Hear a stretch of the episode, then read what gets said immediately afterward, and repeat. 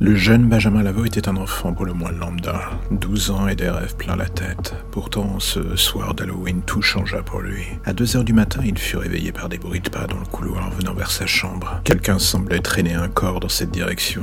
Quelques secondes plus tard, dans un ignoble grincement, la porte de sa chambre s'ouvrit. Il vit dans l'embrasure de la porte une silhouette atroce, traînant le cadavre sanglant de son père. L'instinct de survie prenant le dessus, Benjamin fit semblant de dormir. La chose posa le corps sur la chaise face au lit, et avec le sang de sa victime se mit à écrire sur le mur. Benjamin, tétanisé, se retenait d'hurler et continuait de faire semblant de dormir. Son cœur manqua de s'arrêter quand il vit la silhouette de la créature s'avancer vers le lit, pour juste au dernier moment s'agenouiller et disparaître juste en dessous. Les deux seules choses qu'entendait Benjamin désormais étaient les battements de son cœur et le bruit rauque de la créature sous le lit. Benjamin se mordit la langue jusqu'au sang, et soudain, alors que le bruit sous le lit semblait cesser et qu'il espérait voir ce cauchemar finir, il entendit une voix rauque lui disant doucement dans le creux de l'oreille je sais que tu ne dors pas.